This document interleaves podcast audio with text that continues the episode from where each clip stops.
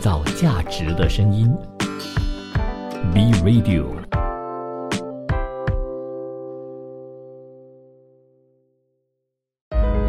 聆听世界的声音，观察全球的变化。世界七十二小时。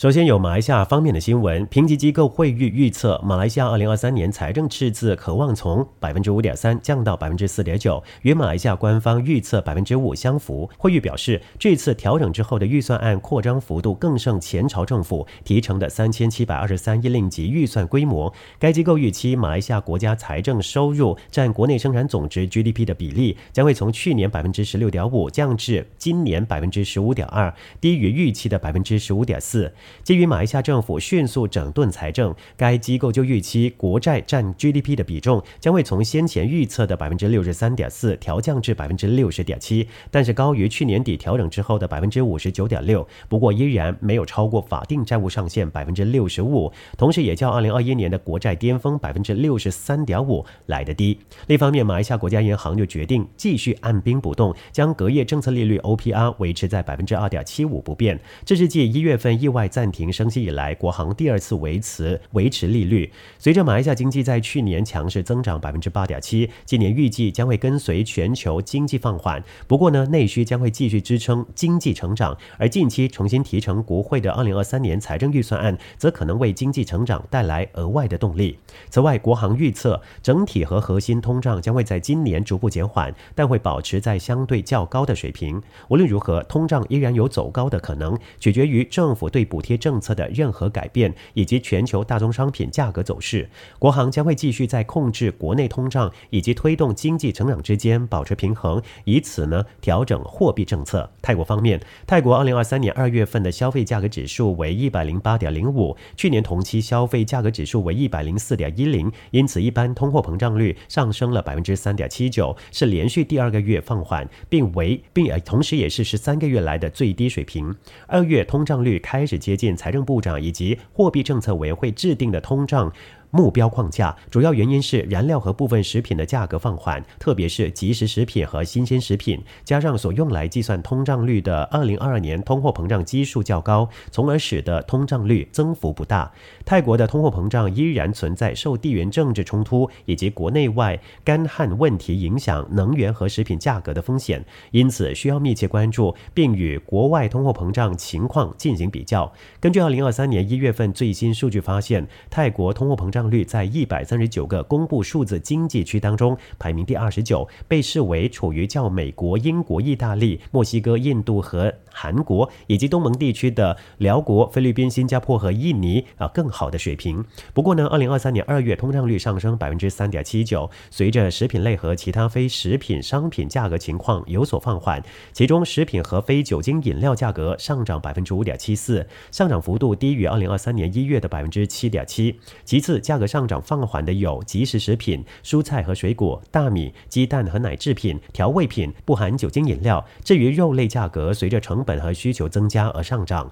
其他非食品类商品价格上涨百分之二点四七，较二零二三年一月上涨百分之三点一八有所放缓。原因是多类主要商品价格下降，比如燃油、呃这个燃油类中的混合汽油以及汽油、电器、除臭液、呃护肤商品、粉饼，还有就是尿布啊。以及观光费、洗碗液、呃清洁剂以及除虫剂价格都有所放缓。至于电费、煤气、公共交通费、建筑材料、个人费用价格小幅上涨。因此，总体来说，商业部依然是维持二零二三年全年通畅率在百分之二到百分之三之间的预测。该通胀率跟泰国目前的经济状况相吻合，尽管依然存在一些风险，但如果情况发生本质上的变化，将根据实际情况重新进行评估。同样是泰国的消息，来自中国的大型零售企业新麦里亚集团进军泰国的零售市场，启动占地面积二百来，也就是三十三万平方米的新麦里亚广场项目，以打造泰国最全面和面积最大的批发与零售贸易中心，受到泰国零售业领域非常大的关注，因为。泰国零售市场价值就超过了二兆七千亿铢。这个项目第一期四栋楼超过五万平方米，已经陆续开放提供服务，入驻的商铺就超过五百家，呃，服务商店铺呢有一百家。对于商品种类来说，有各种的家居用品、电器、炊具、家具和工具设备，大多数商品呢从中国进口。其中第一阶段的项目给予客户参观以及和长达十七个月的免租金促销，下一个阶段还将会扩建酒店、呃办楼以及公寓，以达到整个项目的全面性。根据泰国大成银行大成研究中心的评估，泰国批发零售市场价值就超过二兆七千亿铢。对这次中国零售业巨头进军泰国市场，必须密切的关注对泰国批发以及零售业产生的巨大冲击。由于属于直接进口商品分销，因此在成本方面较泰国企业更有优势，同时也将对泰国批发零售市场产生重大的影响。新麦里亚集团成立于二零一八年，总部分别设于新加坡以及中国，在亚洲地区从事大型购物中心业务。所制定的全面型业务战略，即开店、开设店面，同时呢设有近距离的仓库以及会议中心和展览中心、酒店，还有办公楼以及综合商住楼。目前，这个集团在泰国、缅甸、柬埔寨、印尼、菲律宾、也门和澳洲七个国家开设了项目，其中缅甸的项目商业面积达到三十万平方米。二零二零年在仰光开业，二零二零年在柬埔寨呢金边呢也推出了商业面积五十万平方米的最大项目。二零二零年在印尼雅加达唐格朗新城商业面积二十万平方米项目第一期开业。至于泰国商业面积三十三万平方米的项目，就在二零二零年陆续的开业。杜拜的项目商业面积五万三千平方米，菲律宾马尼拉的潘帕加这个商业面积就达到十七万平方米，澳洲悉尼项目商业面积三万五千平方米。最后有柬埔寨的消息，在亚洲零排放共同体倡议之下，日本将会向柬埔寨输出清洁能源技术，以帮助柬柬埔寨呢实现二零五零年零排放目标，以及向邻国出口清洁能源。日柬双方将会探讨向柬埔寨清洁能源开发和输电系统项目提供融资或是担保的可能性，并在未来出口电力。首先，双方将以柬埔寨二零五零年实现零排放路线图为基础，研究技术和设定优先事项。有关路线图获得了日本国际协力团的援助以及拟定。稍后回来，我们将关注国际方面的新闻。创造价值的声音，B Radio。最近这两天，全球多个国家的股票，甚至是货币呢，都受到了美联储主席鲍威尔在美国国会听证会发表的鹰派言论所影响。他当时就说，美联储未来加息幅度呢，可能超出此前的预期。对此，一些分析人士认为，鲍威尔发言预示着美联储将会在三月加息五十个基点。无论如何，鲍威尔就强调，美联储目前未就三月份加息幅度做出决定。诶，他的态度有点放软了哈。美联储呢，会对接下来公布的就就业、通胀、零售数据进行分析以后，才决定呢具体加息的幅度。他也表示，目前已经公布数据显示，最终利率水平可能将高于预期。如果整体的数据显示需要加快紧缩进度，为美联储未来将会加快加息的步伐。美联社认为，鲍威尔最新发言比星期二在加息态度方面更加的温和，强调尚未做出决定。而分析人士认为，基于接下来公布的经济数据，美联储三月不排除加息二十五个基点。的可能，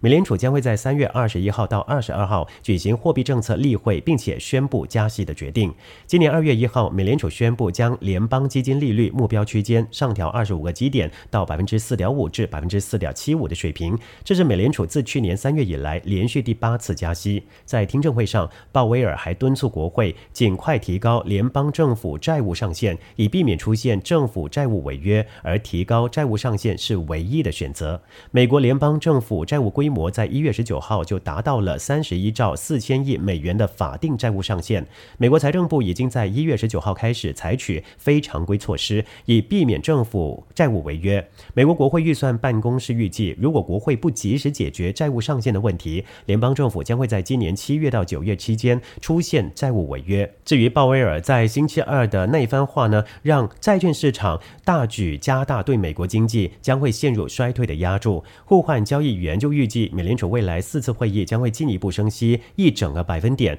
两年期美国国债收益率星期三就触及百分之五点零四，这是二零零七年以来的最高水平。然而，紧要之处在于，长期收益率依然是停滞不前，十年期收益率依然是位于百分之四之下，而三十年期收益率呢，自上个星期五以来几乎没有变动。因此呢，备受关注的两年以及十年收益率的这个差别呢，自一九八一年以来第一次超过一一个百分点。当时的美联储主席保罗沃尔克呢，正大举加息，以遏制两位数的通胀，代价就是经济遭遇漫长的衰退。专家表示，类似动态正在重新上演。随着美联储以加息来应对通胀，经济衰退的可能性正在展现。长期国债收益率自七月以来一直未能跟上飙升的两年期收益率走势，造成了所谓的收益率曲线倒挂。在过去几十年里，每逢美联储大举加息以后出现这种情况，往往预示着之后将会出现经济衰退。总体来说，曲线倒挂先于经济衰退出现是二到十八个月。鲍威尔坚定打开了回归五十个基点的大门，但他强调了即将发布数据的重要性，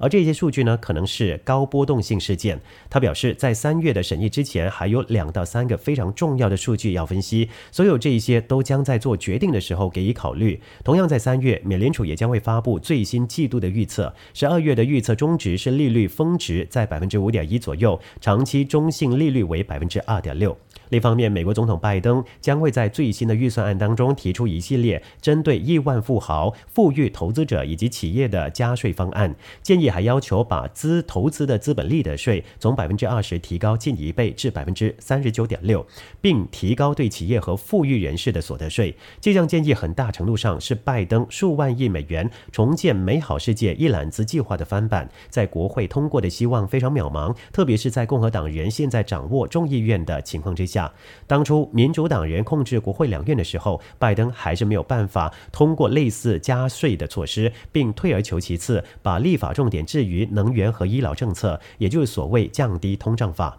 政府官员指出，这些提议显示政府削减赤字的承诺。预计拜登的预算计划将会在未来十年主要通过增加收入，削减三兆美元赤字，也意味着回归特朗普税改之前的征税水平。这种回归在政治上非常享受到欢迎，对富人和大公司收税多年来已经成为进步派的战斗口号。民调一再显示受到多数美国人的青睐。拜登的提议将要求百分之零点零一最富有的美国人支付至少百。分之二十五的税率，还将把年收入四十万美元美国人的最高税率从百分之三十七提高到百分之三十九点六，逆转特朗普的一个减税措施。不过，收入低于这个水平的税率呢，将保持不变。议案提出，收入至少一百万美元的投资者为未长期投资纳税百分之三十九点六，远高于目前百分之二十的税率。提议公司税税率从百分之二十一提高到百分之二十八，从而撤销特朗普的另一项税改措施。最后来关注加拿大央行的消息。正如市场预期，加拿大央行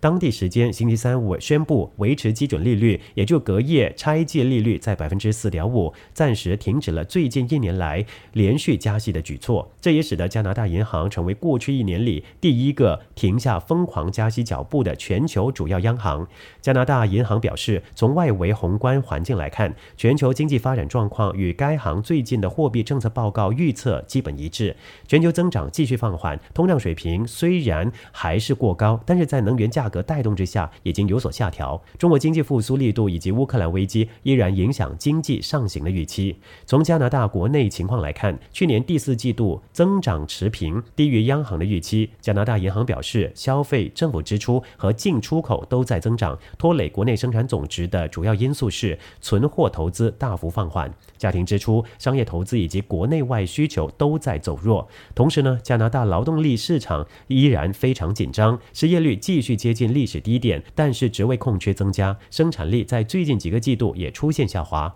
加拿大的通胀水平在今年一月回落至百分之五点九，但是加拿大银行指出，食品和住房价格涨幅依然偏高。随着未来几个季度经济增长疲弱，预计产品和劳动力市场的压力会有所缓解。加拿大银行预测，通胀水平将会在今年中回调至大约百分之三，但这相较百分之二的。通胀目标水平依然有差距。无论如何，下一个议息日呢是在四月十二号。感谢你收听今天的国际经济一二三，我是晋川，祝你周末愉快。下个星期一我们再见喽。创造价值的声音。B Radio。